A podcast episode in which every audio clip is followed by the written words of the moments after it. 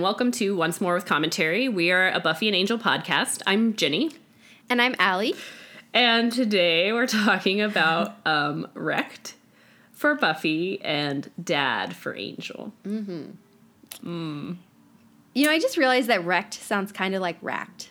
It does, yeah. Yeah. I wonder if that that probably wasn't intentional. I don't know, maybe. I guess why they name him Rack. Eh, I don't know. Do they know I mean, the names of the episodes when they're him wrecked. filming? I, Yeah. Hmm. Um. Yeah. Well, how are how are you? I'm actually I'm actually pretty good. I went um yesterday. It's I was just telling you like it's beautiful weather here, and yesterday I like went for a long walk around the city, which I haven't done in forever, and I just like.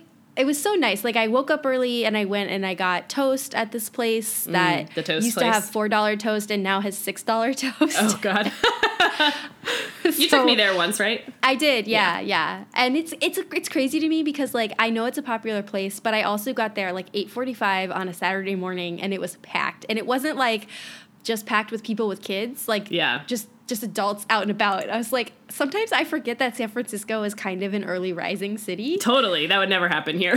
Yeah. if you guys were 845, there'd be zero people there. yeah.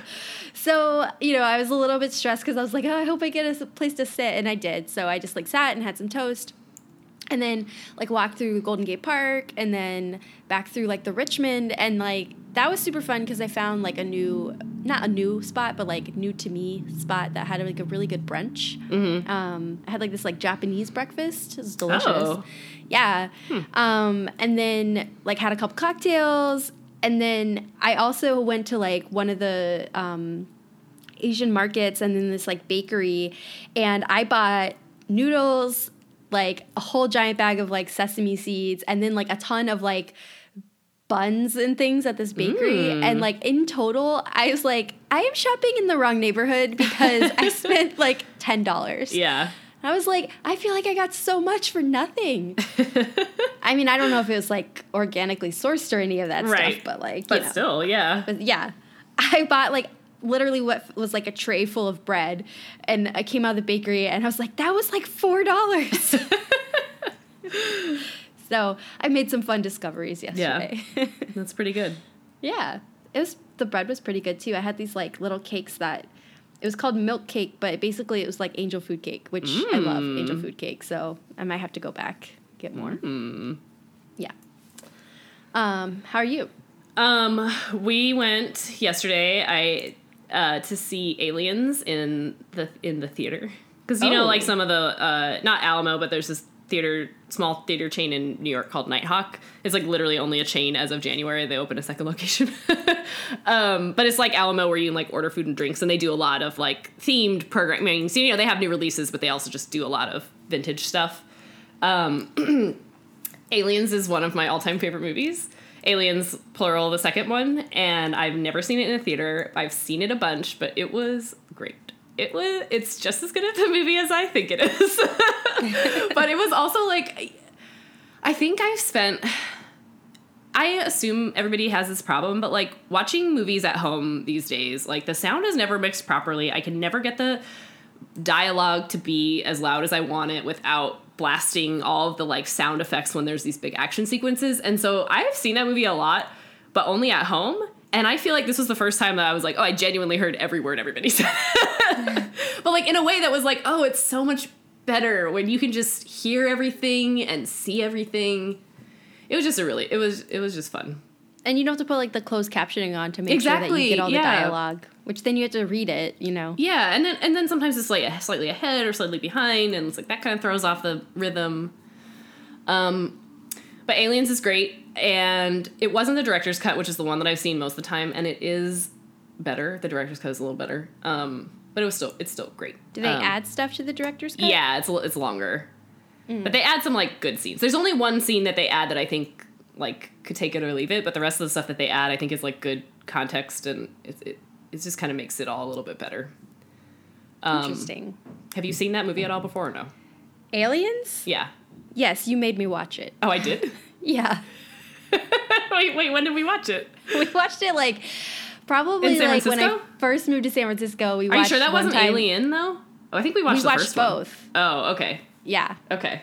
Because I had only ever seen, I talked about this The- recently. I had only only seen the bad- seen the, the really fourth bad one. one. and so you were like, we've got to correct this. So we watched Alien and then Aliens. Yeah. Okay. I remember watching the first one because I was think I, we were watching a lot of horror movies, like trying like we watched Rosemary's Baby and we did a couple other ones. Oh, that's right. I don't know So- how I let you talk me into that. So I know that we watched Alien, but I didn't remember watching the second one. Okay. yeah. I'm pretty sure we did. Which one is the one that ends with her like in the ship? Well, they all end. Both of them. That's not that's not helpful. Okay. Um Aliens also has like a little girl in it. The first movie is just all adults. And Bilbo Baggins is in the first movie. The guy who plays him. Um, He's not in the second one. I have I mean, been Ripley's under the, the assumption that I've seen both, and maybe I'm I don't know not you I don't think you did. I think I did. Cause like Hmm. I don't think you would have let me watch Alien and then not watch the second one. But I had never seen the first one. And that was in the book that I was I was reading a book about horror movies and I, they talked about it and I was like I've never seen that one. well, I'm gonna continue operating on the belief that I've seen Aliens. Aliens is great in the way that Terminator is great because they're both James Cameron movies from the same Terminator era. is a fantastic yeah, movie. Aliens is Terminator with a different spin, you know? yeah. In a different I don't know about like all the Terminator scarier. sequels, but like the the original movie, The Terminator, Yes. is a fantastic movie. It is. I think you'd like Aliens because it's the same. It's, it's the same. Yeah, exactly. Yeah. You have the same Like- feeling watching. I really don't think you've seen it. All right. Well, well, someday. Someday we'll fix that. I think I have, but I, I don't, I don't think I'm, so. like, I'm like walking around in my life thinking that I've seen this movie, so I, I don't know. Um, Um, it is the one that they parody directly in the Halloween episode of Community when, when I th- it is must be the one where they all eat the bad like um army food and then they all start turning into zombies.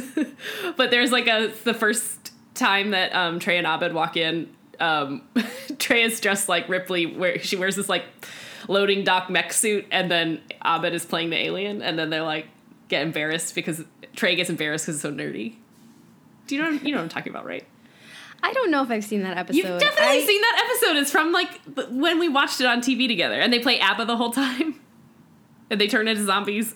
Do you know what season? I think it's two or it's definitely two or three. I don't remember which one though. I I've definitely seen all of one or two, and I think I saw like most of three, but I don't I know. think you saw all of three. We didn't watch all of season three together. Okay, oh no, we must have. we must and have. Then, it was on TV. yeah, I. Community is one of those shows where like I accidentally stopped watching it. Not, I think it was like, well, didn't Dan Harmon leave? yeah, no, I intentionally stopped watching it after season three. But three, the first three are the like Is solid. three the one where they play Dungeons and Dragons? Yep. Okay, then I've seen that season. I just don't remember that episode. Okay. Well, I'm sure Yeah. this has been thrilling listening for everybody while we just try and decide which TV and movies we've seen together and not. Well, okay, so what's funny though is that you were talking about director's cuts, and I don't know why this made me think of this, but I I, I heard something yesterday that kind of blew my mind a little bit. And in a way, I suppose you could call it a director's cut. Not really. Okay. But did you know that this is this is not re- at all related, and it's going to seem very random, but in my mind, I promise it's related. Did you know that the original version lyrics of "I Want It That Way" uh-huh. make a lot of sense, but the song is terrible. So if you if you ever stop and listen to like maybe What we could call it the director's cut of Sure. I Want It That Way, where the lyrics are like you know, it's a catchy song, but like if you really look at the lyrics, it's kind of nonsensical, right? Sure. Like whatever. I don't know. I haven't But- really given this any thought ever, but sure. Okay. Well, I have. And I was Okay. listening to a podcast yesterday that like called this out and then they played this version of the original song. Mm. And like there's a whole set of lyrics that like That make it they they make it make sense, but it makes it like a super cheesy, like you know, non-memorable song. interesting. So Um, I I quickly obviously googled this. There are several hits, so this is you know uh, this must be of the moment. Oh no, this is from tw 20, 2016. Okay, well whatever. It's not. I'm gonna read these stories. Is what I'm saying. okay, but I it's something that I discovered yesterday, and I don't know why, but the words director's cut made me think of that. yeah, it's sort of the director's cut. I guess. There's an article on Genius, and then there's some article on the on some other website that says Chrissy Teigen asks them why it doesn't make sense. Of course, she's involved. Yeah. All right. Well, I'll explore this avenue later. Okay. Um, we could talk about Buffy now. We should talk about Buffy. uh, okay. Um, so you want to tell us what happened Oh. in, in Wrecked, our favorite Right. episode? Oh, Oh, yeah, the best episode of Buffy ever. Mm-hmm. Um, actually, it was not as bad as I was afraid of, but um, okay. So at the end of Smashed, Buffy and Spike are obviously giving in to Ugh, their right. sex urges and tearing a house down. Willow and Amy are out, you know, magicking around Sunnydale. And um, no one comes home and remembers that Dawn is a minor there at the house by herself. Yeah. So um, she and Tara wake up on the couch. Tara ends up spending the night because they were waiting up for everyone to come home. They realize neither Buffy nor Willow came home, so they're obviously concerned because this is Sunnydale and they they should be. Um, but Buffy wakes up in the midst of like the wreckage of the house and is a little bit concerned with herself and disgusted at what she did with Spike and the fact that they knocked down an entire house and she didn't really notice. You know, she and Spike get in an argument as Spike is all hopeful about what this means and Buffy's like trying to shut it down. Um, and then Willow, she returns home, and then Willow returns home from a night out with Amy. Everyone's obviously exhausted. Buffy and Willow like go to bed, and everyone's a little weirded out. Like, okay, they're not really acting the same, but like Buffy and Willow are both in a way, I guess, dealing with things in their own way. So um, Buffy seems to like recover a little more quickly. She and Willow and or she and um, Xander and Anya are still researching this like demon uh, diamond stealing freeze blasting demon that we know doesn't exist.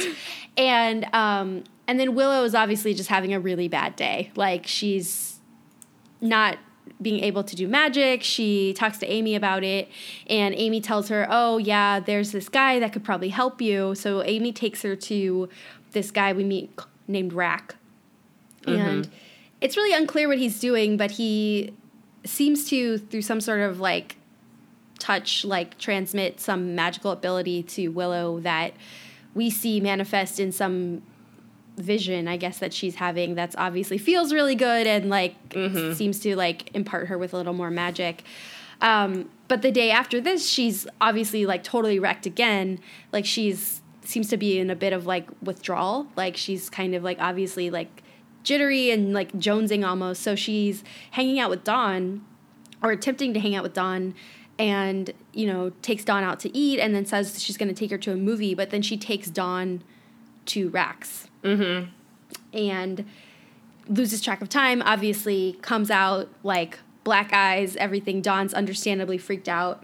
And somehow in the process, Willow has like summoned a demon who chases after them and um, in the in the chase willow is acting insane and crashes a car that she steals dawn's in the car so dawn gets injured in this accident and then also this demon is like attacking her.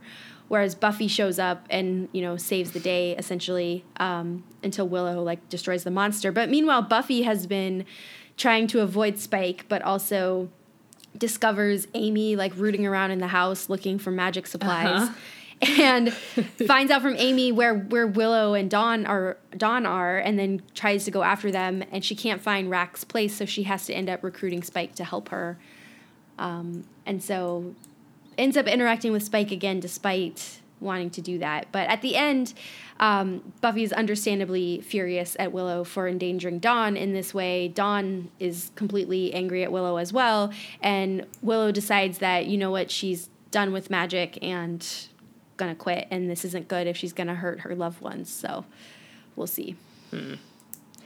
I'm sorry, that was a really like I was like mid recap going, where am I taking this? To I don't catch even know. so I agree with you mostly. It's not as bad of an episode as I remembered, but it's still not. I okay. I'm excited to talk about this, not because it's like I don't want to like talk about how much I hate it because I don't hate it, and and that's not that interesting. I had a really hard time though coming up with how to describe why it does ultimately to me still come across very after school special. It's like I know cognitively, you and I have been talking for weeks about how they've pretty much been positioning magic as this sort of addiction for Willow.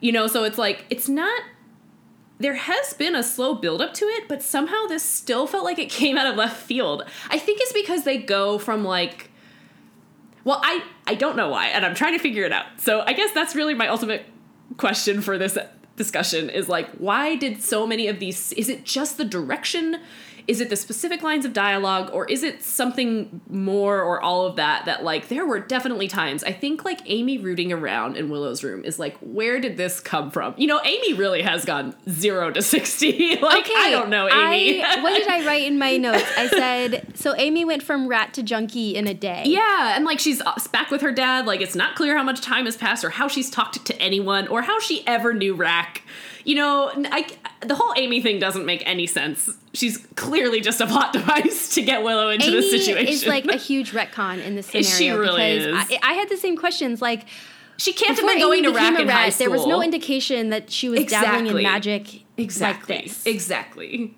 And if she is after one visit to Rack jonesing this badly, how did that never happen in any of the episodes that she was in before? You know what I mean? It's like yeah, and how like obviously she hasn't done magic for three years right, as a so, rat. Yeah. So how is she all of a sudden? First of all, we talked about this last time. Like, how is she able to keep up with Willow? Mm-hmm. Like, clearly her skills must be kind of rusty.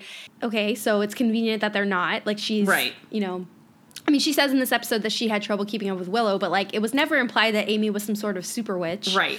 And also, there's never been any mention of her going to Rack, and like that kind of I, you're right. It's complete plot device. Like it doesn't make any sense. It's a total retcon. And we talked about before. Like Amy's character has always been a bit slippery. Like we don't know if she's good or she's bad. They definitely kind of in this arc put her in the bad column. Mm-hmm.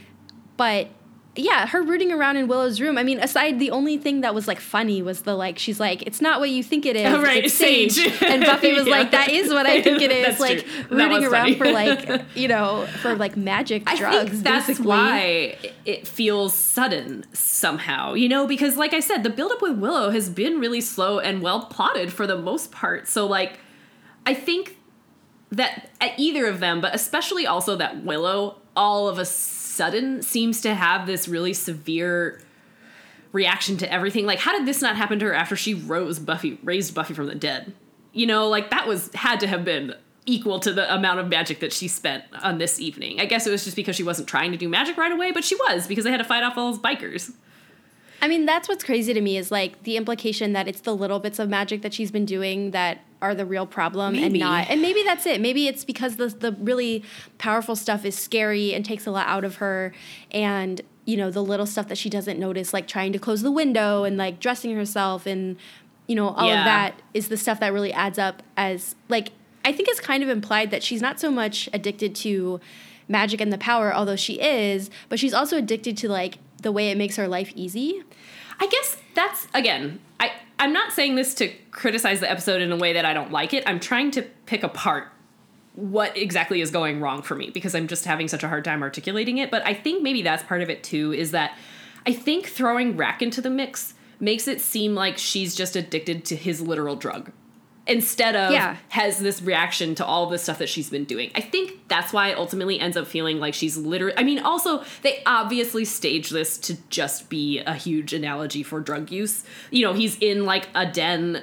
He has junkies in the waiting room. You know, the way they talk about him and the way that they react while they're being using the magic as though they're high, and then the way they have hangovers afterwards. Like all of this is clearly mapped onto you know a real world drug or alcohol addiction scenario. So like that's fine, I guess, but I think the fact that they throw Rack into it makes it feel like they're going to him for, you know, a specific drug and that that's what tips it over the edge for Willow. Whereas I think the real story here should be that Willow has finally reached a tipping point, and I think it just muddied the waters. It just made it too cheesy in the end. No, I agree. You know, the, I like the story this, like, overall. It's just the particular trappings of this episode are just like somehow got it wrong. yeah, I agree. It went from this like subtle build up to this like overt like really on the nose like you know opium den kind yeah. of like situation. yeah, yeah, also a little and vintage. it's, it's also never clearly defined what Rack is doing. Yeah. Yeah. And I think again before it was so clearly this intermingling of Willow probably having some real after effect of using magic at all, but also really getting high off of the power rush that she feels. So it's like this again is like she doesn't feel powerful when she's with Rack. That doesn't track at all to kind of like what the addiction buildup has been framed around.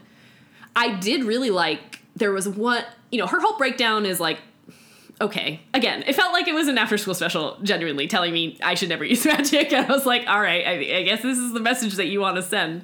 Um, but when she was, she and Buffy are talking after they, after this is all over, and she's like taking a shower and is sitting in her bed, and she does, ha- she did have, I think, this nice, um, not nice. It was really upsetting. But like when she starts telling to Buff, telling Buffy like why she has been leaning into this so hard and why she's been feeling this way is like basically because she's really unhappy with herself. Or you know, it's like it was so sad for me to hear her say out loud like, "Why would you ever be my old self if you could be this new powerful Willow?" And I felt like that was such a good articulation of what we've seen that I just wish they had leaned in that direction harder somehow. I don't think they needed Rack to sell this concept to us. I do like Because Rack because I like That's that such guy. a rich vein because yeah. Willow, as we've talked about, even before she was doing magic, was like the Hermione of the group, right? Yeah. Like she's the reason they're able to do half of this stuff. yeah, You know, and it was just through good old fashioned like brains and like computer work. Like she Right. wasn't using magic. right. But I think because Willow, like, which I think the interesting point that I think could be made that they don't really do a good job of here is that maybe Willow sees it this way because she started blossoming around the same time she started Right. using magic. Right. Like, yeah. Yeah. you know, like she got more into magic when she was dating Oz and then, you know, more into magic with Tara and like, you know, Mm-hmm. Yeah. could kind of view it as like this hand in hand situation Yeah. where it's just kind of coincidental timing. Yeah. That makes sense. But I, they don't really draw that comparison very well. And also, like, I think because it's so overt in this episode, and as you say, and I think it's correct, it feels like an after school special. Like the way Willow's acting when she's high, Yeah. like the immediate car accident, exactly. the like, like, I don't know. the groveling. Like I, I, I actually hate the scene where she's like breaking down and like Yeah, begging Buffy, and yeah. then just like, you know. That scene She's really doing. Alyson Hannigan is really doing her best, but it's just out of left field. It's just not good, and it it would have worked so much more effectively. I think had that not been in there. yeah, I think so too. Um, because otherwise it's like with that scene and then after i'm like why is willow still in the house like you know Yeah. buffy could have just kicked her out but i Yeah. yeah i so much about this is like they took the metaphor and t- went too far i think Yeah. And I think like you're like again, even even with all this nitpicking, like I didn't I didn't hate this episode. I hate some of the scenes. but it's not, you know, it I really like the conclusion. I'm glad that this like is at least sort of over, you know, that they've kind of come full circle to this storyline with Willow. I mean, it's obviously not over, but I just mean to say that like that she's reached her rock bottom I think makes sense.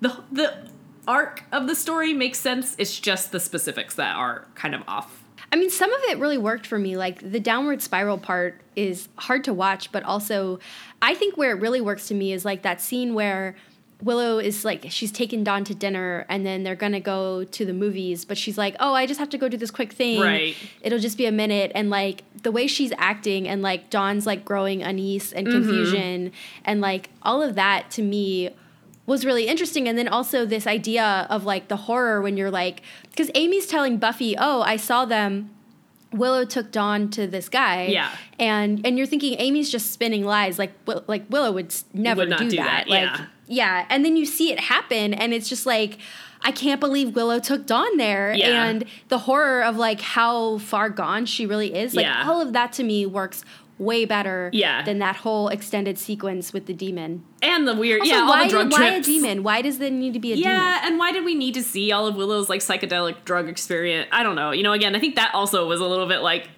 why are you putting this in this episode? But to me, that just added to the confusion of like, What- is Rack giving them power, or Yeah. he's just letting them feel magic, or Yeah. like what what is he really doing with them?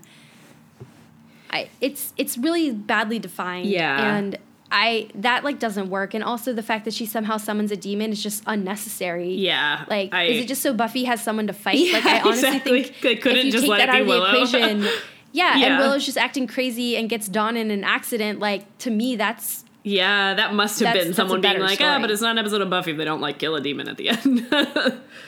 um, you know, so it is. It's funny that you say this because I, I do actually. I think that you're right. That maybe one of one of the stronger elements of the episode is is specifically Dawn's reaction to all of this because I loved I don't Dawn yeah exactly because there was a little bit in the beginning where it's like I mean Dawn can stay at home by herself. She's old enough to do a lot of stuff, but she's she's not a young kid, but she's definitely still young enough to be thrown for a loop when somebody that she's looked up to and who has been up until this point an exceedingly responsible person has you know is making her feel this uncomfortable. I think you're you're right that like the unease and and Dawn's like kind of starting dawning of the dawning of realization with her that like that something's wrong and then just really not knowing what to do because like well now she's just in an alleyway alone. You know what i mean? It's like she doesn't have a good option here. It's not like she's making bad choices for once you know? Like she's totally a, a victim of this situation and i think she plays it really well. Specifically her reactions to willow are seem seem to kind of be one of the one of the real tipping points for willow is that like she's hurt dawn because of this I mean, okay, Dawn, by the way, was a badass in this episode. okay Like, yeah. she, like, just kicks the monster, throws dirt in his face, slaps Willow. Slaps Willow. like- I did like that. she totally that was deserved great. that. But yeah, like, I really think it takes Dawn reacting for Willow to realize, Yeah. like, how she's gone too far. Because Dawn is kind of the resident innocent, you know, if something has happened to her, sort of. Not exactly, but Yeah, and I think it's interesting to compare Dawn to Buffy, where Dawn has been an innocent bystander, and whereas Buffy might have seen more of the warning signs of what Willow's doing, but she's so wrapped up in her own. I guess she might consider downward spiral that Yeah. she's trying to kind of cut Willow some slack. Right. Like that scene with Xander in the magic box is really interesting where Xander is like, "Oh, Willow just found a new, you know, um, magic buddy to like do magic with and he's Mm-hmm. not really doesn't really seem to be approving of it and Buffy's trying to, you know, tell him not to be so judgmental Yeah. because she's thinking of her own, you know, maybe bad choices. I think that like- I didn't love that either. Frankly, I guess I understand that Buffy is just feeling so unsure of herself right now that she might be inclined to kind of have some of these thoughts about Willow, but I just feel like their situations are not the same in my eyes. So No, I get I don't think right. it works as a comparison, but I do it's think just- it's interesting to how it informs Buffy's initial right, reaction right. to this. Yeah, yeah, yeah. That's true. Very Yeah. true. Um, shoot, I had another thought about Dawn. Oh, I forgot what it was. oh well. Um, Yeah, I, but I guess what I was thinking was like, so comparing Buffy's reaction to Dawn, like Dawn doesn't have any of that as a frame of reference, and she's like also more victimized by this. Yeah. So I think, I think, yeah, yeah. you know, Buffy just kind of stares contemptibly at Willow, but like Dawn slapping Willow had to be like the real final thing. Yeah. Yeah. I do think it's interesting too, though, that like I said, that the final discussion between Willow and Buffy. I mean, I think again, Buffy kind of makes it about her in the end, and I'm like, I don't know, Buffy, this whole situation is not about you and Spike, but fine, whatever. Um, but up until that point, I do think Willow asks interesting and and unrelatable questions. You know, like who is she? Who is she without magic? I mean, she still is the smart, brainy one in the group, but it really has been a significant contribution to them. So, like, I can also understand how like she must be feeling so lost to to realize that she can't keep going down this path, but that she's de- genuinely saved the world more than once because she has this power. It like really does put her in a weird. You know, that's I, that's got to be difficult to suss through. And specifically, I think she said this, but it's like Tara's only known her since she's been a witch. So I can also understand her feeling like, well, if I'm not this, why would Tara even want to be with me? when all Tara has been saying this whole time Right. is like the witch is not what she's attracted to in Willow. It's true. So But it's hard to feel that way, you know, when if you're just insecure. I mean, they are in their early 20s and working through their identities, and I think this is the normal time to kind of be having some of these problems. I mean, obviously, it's she's taking it too far and she's making the wrong choices over and over again, but I just thought that that was a really I thought that almost grounded the episode, that final discussion. Not completely, but Oh, no, it, yeah, it definitely sure. helped. Um so, okay, one other kind of passing thought, totally off the Willow train, back onto the Buffy and Spike train, which I mostly don't want to talk about for the obvious reasons of it being uncomfortable and disturbing and you know unhealthy. Uh, It's a lot of bad things. It's very few good things. Um, you and I have definitely talked about this before, and I don't think I don't know if it's 100% true or not in this episode, but you know, in the beginning of this episode, Buffy and Spike have just had sex and they're not wearing anything. Buffy pretty quickly dresses herself, but then later on when she catches Spike, he's not wearing anything. All I'm trying to say is that like Spike was the by film the objectified one in this episode.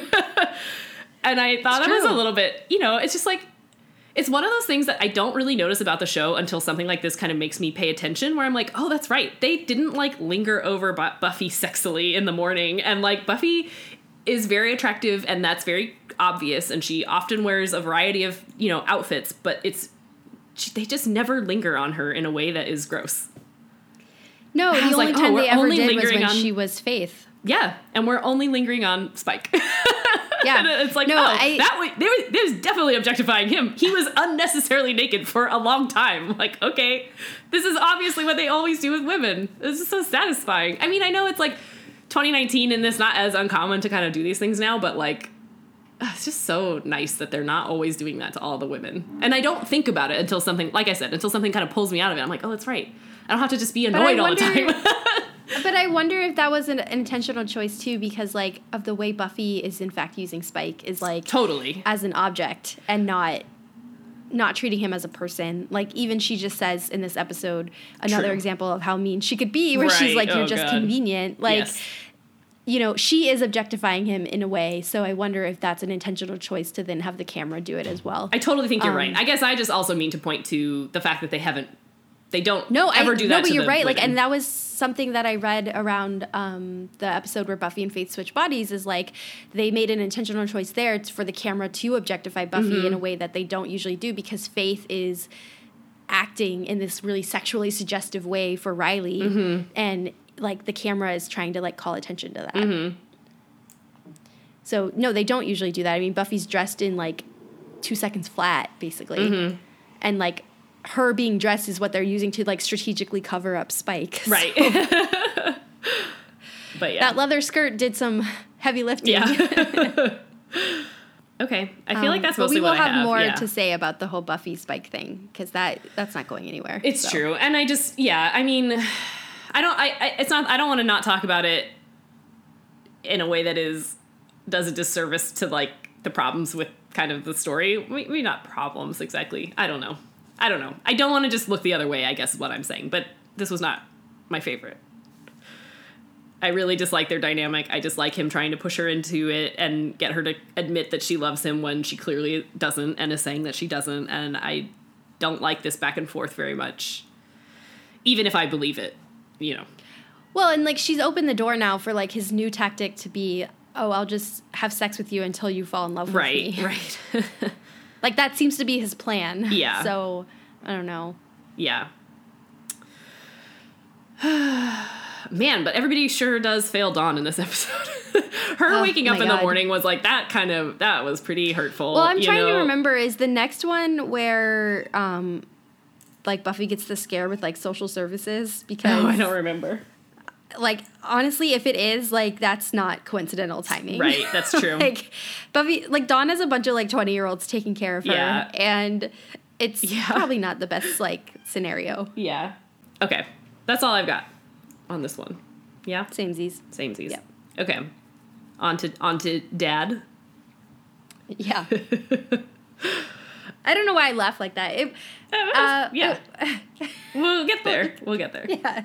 Okay, so Angel episode called Dad, you know, once again picking up right where we left off, which is that Darla sacrificed herself to have the, their baby live, and they all scampered off with the new baby. Um, so, but meanwhile, all, all the chaos that was going on at the end of the last episode is still going on, which is to say that now Angel and Darla, two vampires, have somehow had a baby, and that I think rightfully so holds a lot of perhaps mystical significance for demons and um, paranormal enthusiasts worldwide.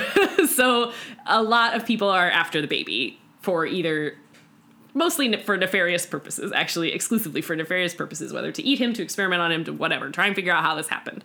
So, um, the angel crew returns to the hotel with the baby, but they uh, know right away and realize right away that they are completely under siege. All these groups are after them and after the baby. So they um, kind of bunker down as much as they can in the hotel. Um, you know, they have um, Lorne shows up and he brings the Furies back with him to cast a protection spell around them, but they kind of all know that that's not going to last forever and they're going to have to come up with some other kind of plan.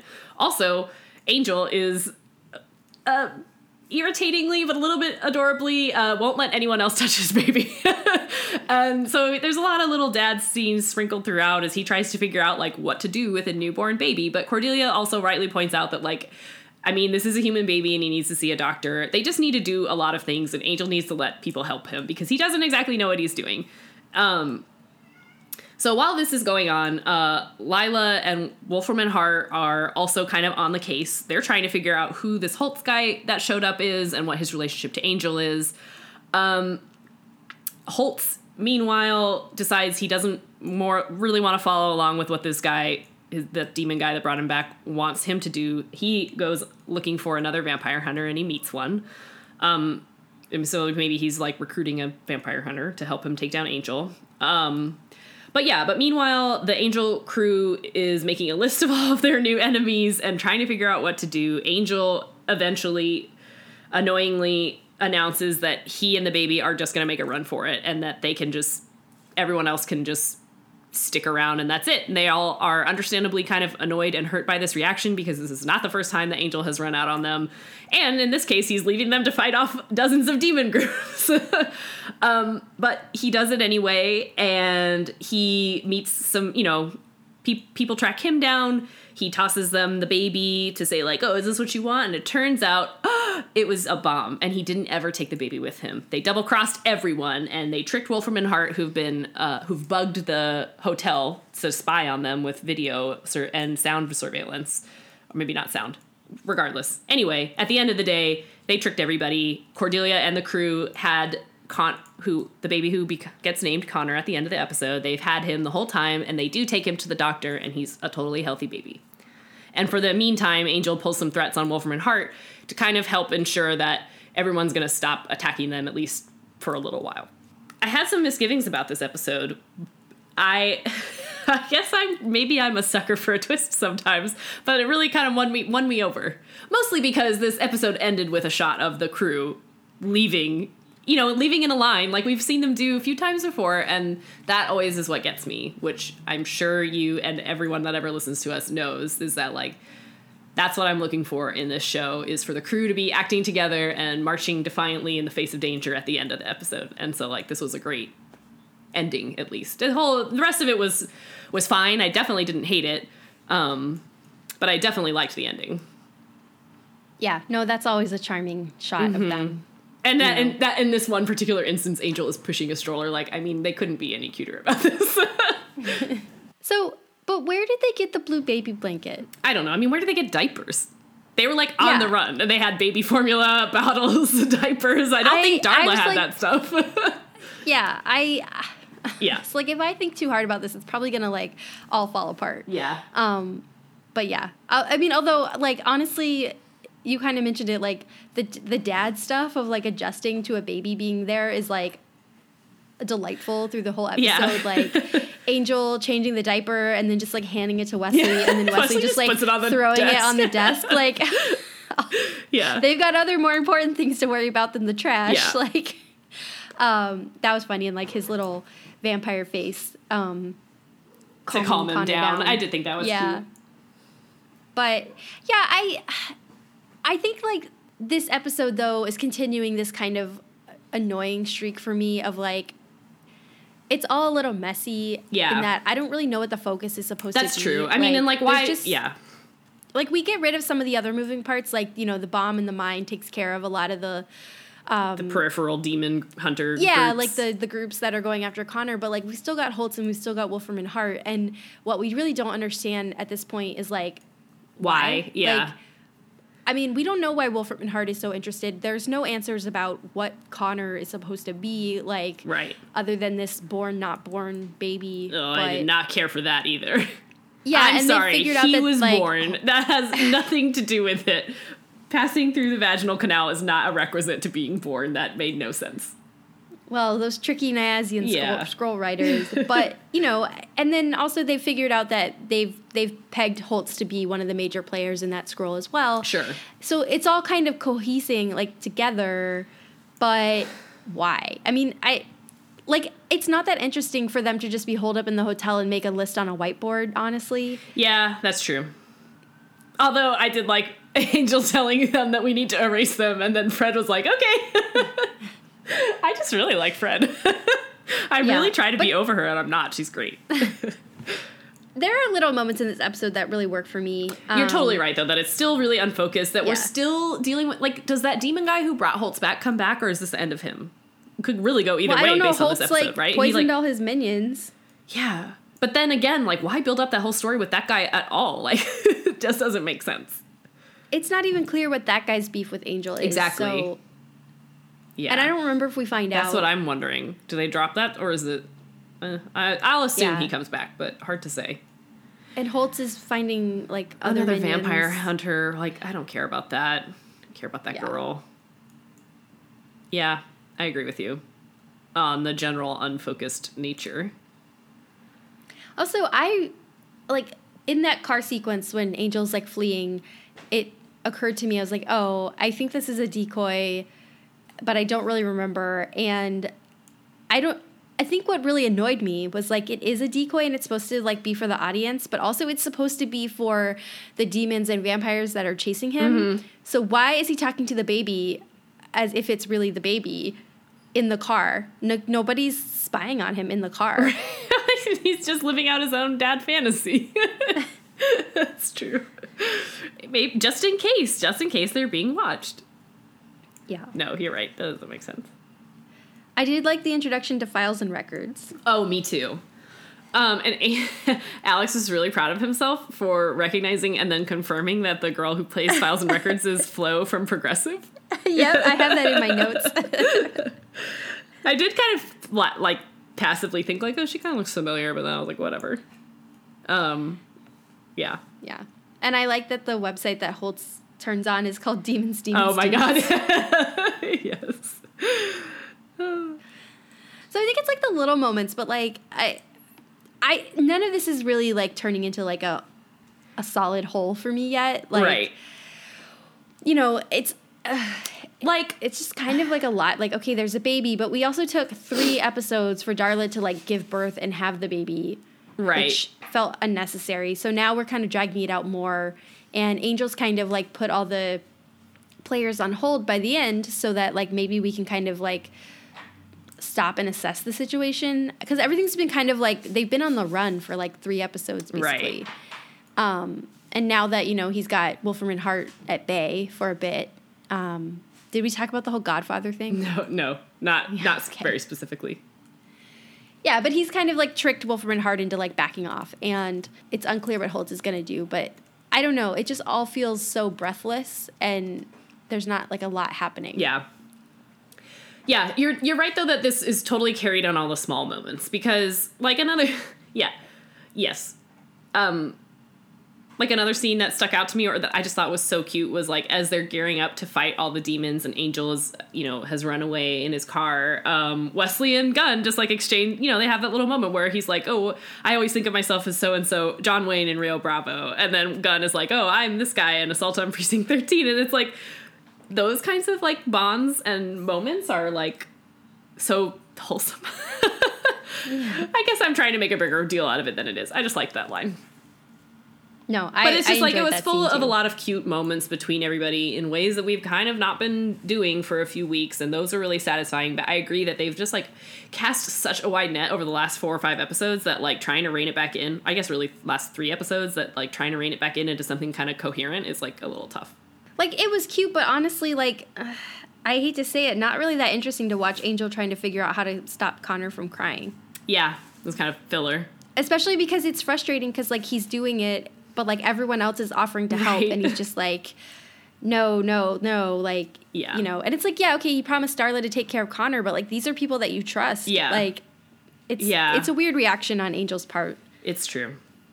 I mean, I think then they're just trying to cash in on the fact that like he's a new dad and new parents are so you know like. Well, I think it's also how they they think like the bait and switch is going to work. True. Because if we see Angel not letting anybody hold the baby, then like when he takes off with a baby, it, Yeah. like, you're going to assume that it's the actual baby that's true. until the moment he like throws him at the demons. Right.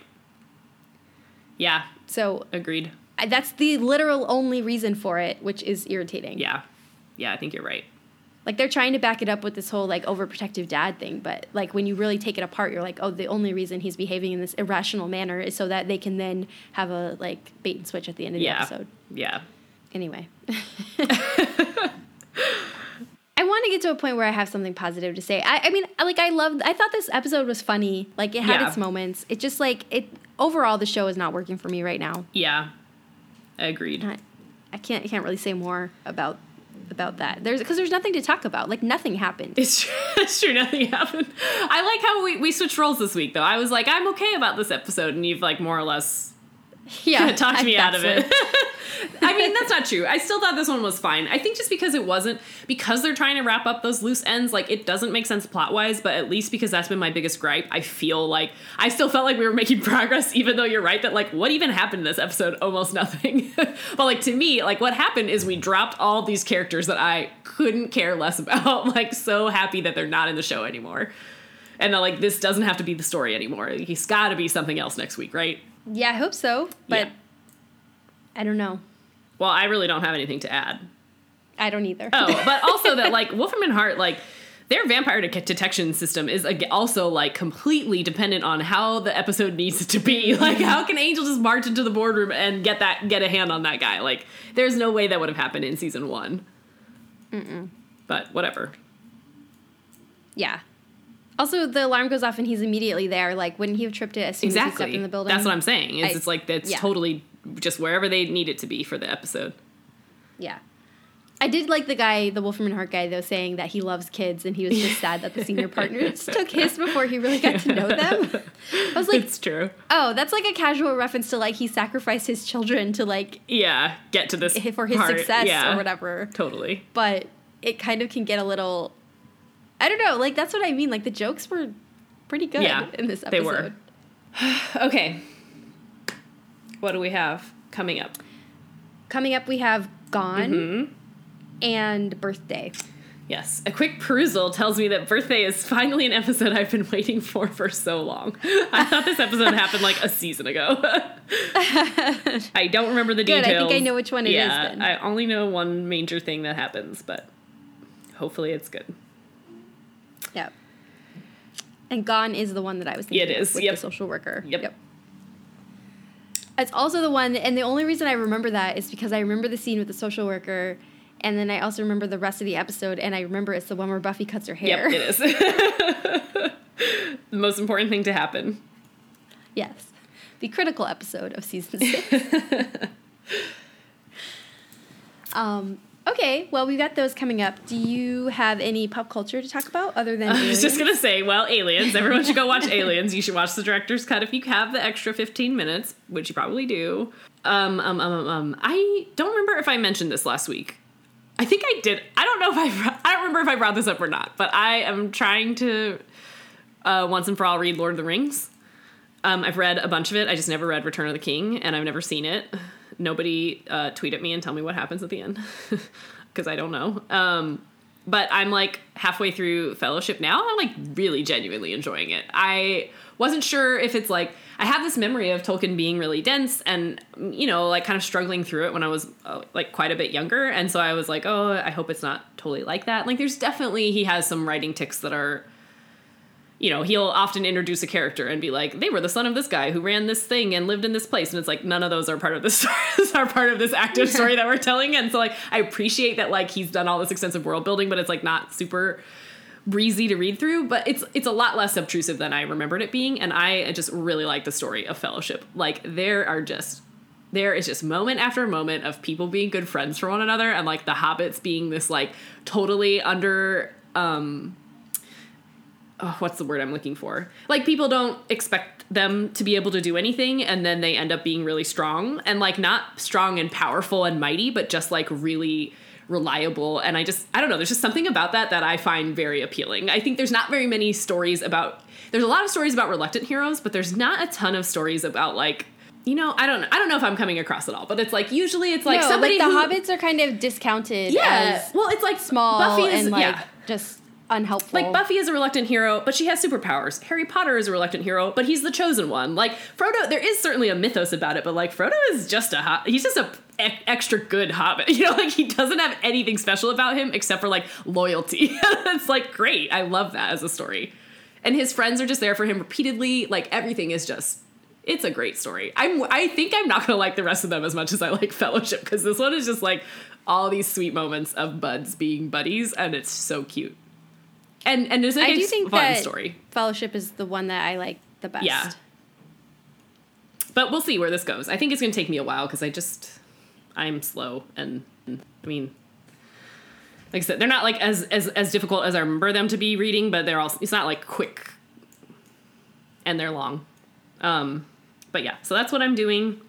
I did also start listening to this podcast called Imaginary Worlds that I haven't been able to listen to all of it because they only have like the current season up on the podcast apps. You have to like subscribe to some service to get all the other ones. Um, but it's just this guy who talks about sci-fi and fantasy stories in like kind of a variety of ways. And I so far I'm really enjoying it.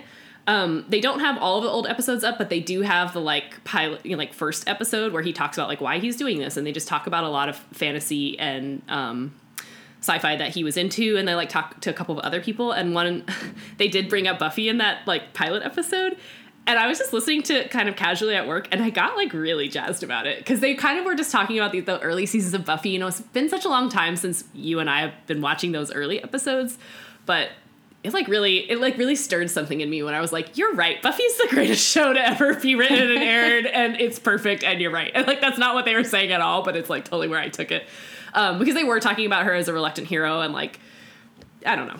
It was just it was just a nice moment for me sitting at my desk to just really be reminded of like how I love the show and why I love it and I think that's like really made me adhere to this podcast. you know, I I do really like the podcast otherwise, but it just like stirred something in me that I think also like has really attached me to it. I don't know if I talked about it on here on air, but I know I told you about it. But like, so my mom had a coworker who built an entire presentation around using the Slayer as a leadership lesson. Yes, you did tell me about that. The file was so big that like I couldn't even really get it to open when she sent it to me. But he like I think it's like an hour long presentation or something, like season by season, episode by episode, scene by scene, like of examples where Mm-hmm. he's pointing to the ways that this show exemplified the different styles of leadership. Yeah. And I was just like, to me, that's such a silly, fun way to like inspire your coworkers, but also an example of like how well written this show is. Mm-hmm. yeah, yeah. There's just so much to get out of it if you want to. yeah like it's just a rich vein for any angle and i think like i was just thinking about that because like yeah you really can come back from any vantage point and look at the show and be like oh my gosh Yeah. it is fantastic and it will go down as one of the best of all time or has already Yes. but you know Yes, we'll continue. one day when they discover our ancient civilization Right. like they're gonna find this treasure trove of digital archives or something and like buffy's gonna be popular Yes, agreed. This is after the machines have taken over and given up. Mm-hmm.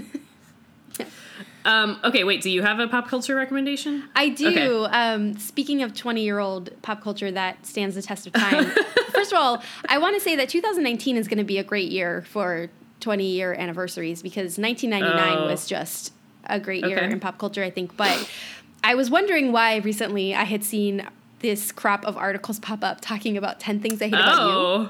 Oh, But turns out, I think, um, I think actually today might be as we're recording the 20 year anniversary Yeah. of the release of that movie, and I, you know, I've read a few of the articles, and like honestly, all of them leave me in the same place of just thinking about yes, this teen movie so good. has stayed with me over 20 years and or for 20 years, and I go back, it still holds up today. Yes. It's still reliably funny. It's so quotable. It's so good. And also the attitudes that it portrays so stand modern. the test of time. Like, like it's feminist. It's like you know the the um the main girl is like an unlikable like you know Yeah. female figure. Yeah. Um, it introduced the world to Heath Ledger. Oh my god, like, you're totally right. all of it, and it's just like. Oh my god, this movie. And I so I just want to say if you haven't seen 10 Things I Hate About You, you definitely should Okay. because I mean, I really want to add on to this because again, I forget if Oh, I mentioned this last week Yeah. or not, but last weekend I went to a like an imp- Oh, that's right, I you went did. to an improv version of 10 Things I Hate About You, which is literally it was called like it's this event that somebody does in Brooklyn called a drinking game. So it was it was a drinking game, but it was literally just like Wait, you talked about that on the okay, podcast, right? I think so. Yeah. So I went I, think so, went and yeah. saw it and it was really fun for all the reasons that you are describing because the movie is so good. And but but because of that, I uh, Alex had never seen it, and so we watched it like two or three weeks ago, and like he he was into it from the get go. And also, I, it had been a while, a minute since I had seen it. Um, and we lit, definitely paused it at some point early on in the movie. We were like, "This is a really good movie." like, it's not just like a good nostalgic movie. It's like a genuinely great piece. It's just so funny and witty. And you're totally right that like it's it's just so funny that like probably in 1999 Kat people thought she was a little bit extreme but in 2019 she is just like perfectly modern. And like everything about it is like oh you guys have nailed it. Uh, not everything. I have tiny tiny nitpicks Yeah, I mean, there's still like the whole, one note like, best friend and like stuff like that. Yeah. But, but it's just so good and everybody in it you're and yes heath ledger is just such a standout in it. Yeah did you read the new york times article? Oh i thought it was actually only so-so but i've seen a few other ones cropping around too yeah, I saw a few. Um, I saw one on like LitHub or something Mm-hmm. that I thought was really good because it was talking about like the character of Kat specifically. Yeah. Um, but it, it, I think the thing that strikes me is like years later, like the the, lines just pop into my head. Totally. Like, I mean, Oh, yeah, I think I, think told you like I was. I was on this trip in Europe and I was like in the middle of Prague and I was like all I could think about was how I'm so whelmed. yeah which actually is a word and does not mean that but in the moment i was like i don't Yeah. care. I think it's something to do with boats. I don't know. But like that that opening like conversation with bianca and chastity is like the best. Yeah. Oh man. I can never think about Skechers the same way. You can only ever like them. Yeah i've never had a prada backpack to love but i love my But no, I just, like- yeah okay it's it's crazy because like all those other movies that came out around the same time like she's all that you know, she's all that. I think we remember because like Freddie Prinze Jr., like all this stuff. But like, it's not really a great movie. No. And I mean, it, you know, it's fine. And I think there was a genre of movies that was being made at that there time. are that, there's a bunch not- of them yeah Yeah, that that does not happen today. yeah Um, and so I think for that. Like I, I have kind of some nostalgia for those movies, Yeah. but Ten Things I Hate About You is on a whole other level. exactly yeah totally agree Oh my god! And that final scene where she's reading the poem Ugh. and oh, And the final scene where So- they're playing on top. This is probably literally the conversation we had last week, but like when they play that song at the end and they're on the rooftop and it's this like amazing shot that they did by helicopter, like the whole thing. The music is great. Yeah. A couple years ago, I was in Seattle and I was with some friends, but they all left before me. So I had like an afternoon to like, or mm, morning to mm-hmm. like walk around before I had to leave for the airport. And I took myself on like a little 10 Things I Hate About You Oh, tour really where I went and saw the troll and I went to Gasworks Park, mm-hmm. which basically you can look out on the lake where um, they went paddleboarding. Mm-hmm. and like, I don't know, like, I was just like, had this like happy moment where I was like revisiting some of the sites in that movie. Yeah. So anyway, uh, I guess this is adding on to talking about it um, before, but like, yeah, definitely go check out that movie. Agreed. Okay. Uh, all right, what team are you on? Ugh, Team Dawn. Yeah, I think so. Also, everybody That's else a was pretty rarity. awful. I'll go yeah. with it. Yeah. All right. Well, we'll be back next week. Talk about Gone and Birthday. Mm-hmm. Okay. Talk to you later. Once More with Commentary is produced by me, Allie. And me, Ginny. Our theme music is from the album Rockingham by Nerf Herder. And our podcast logo is by Ryan Cooney. You can email us at scoobies at oncemorewithcommentary.com with any feedback, questions, comments that you have, and find us on Twitter and Instagram at OMWC Podcast. You can also find our most recent episodes and any show notes at oncemorewithcommentary.com.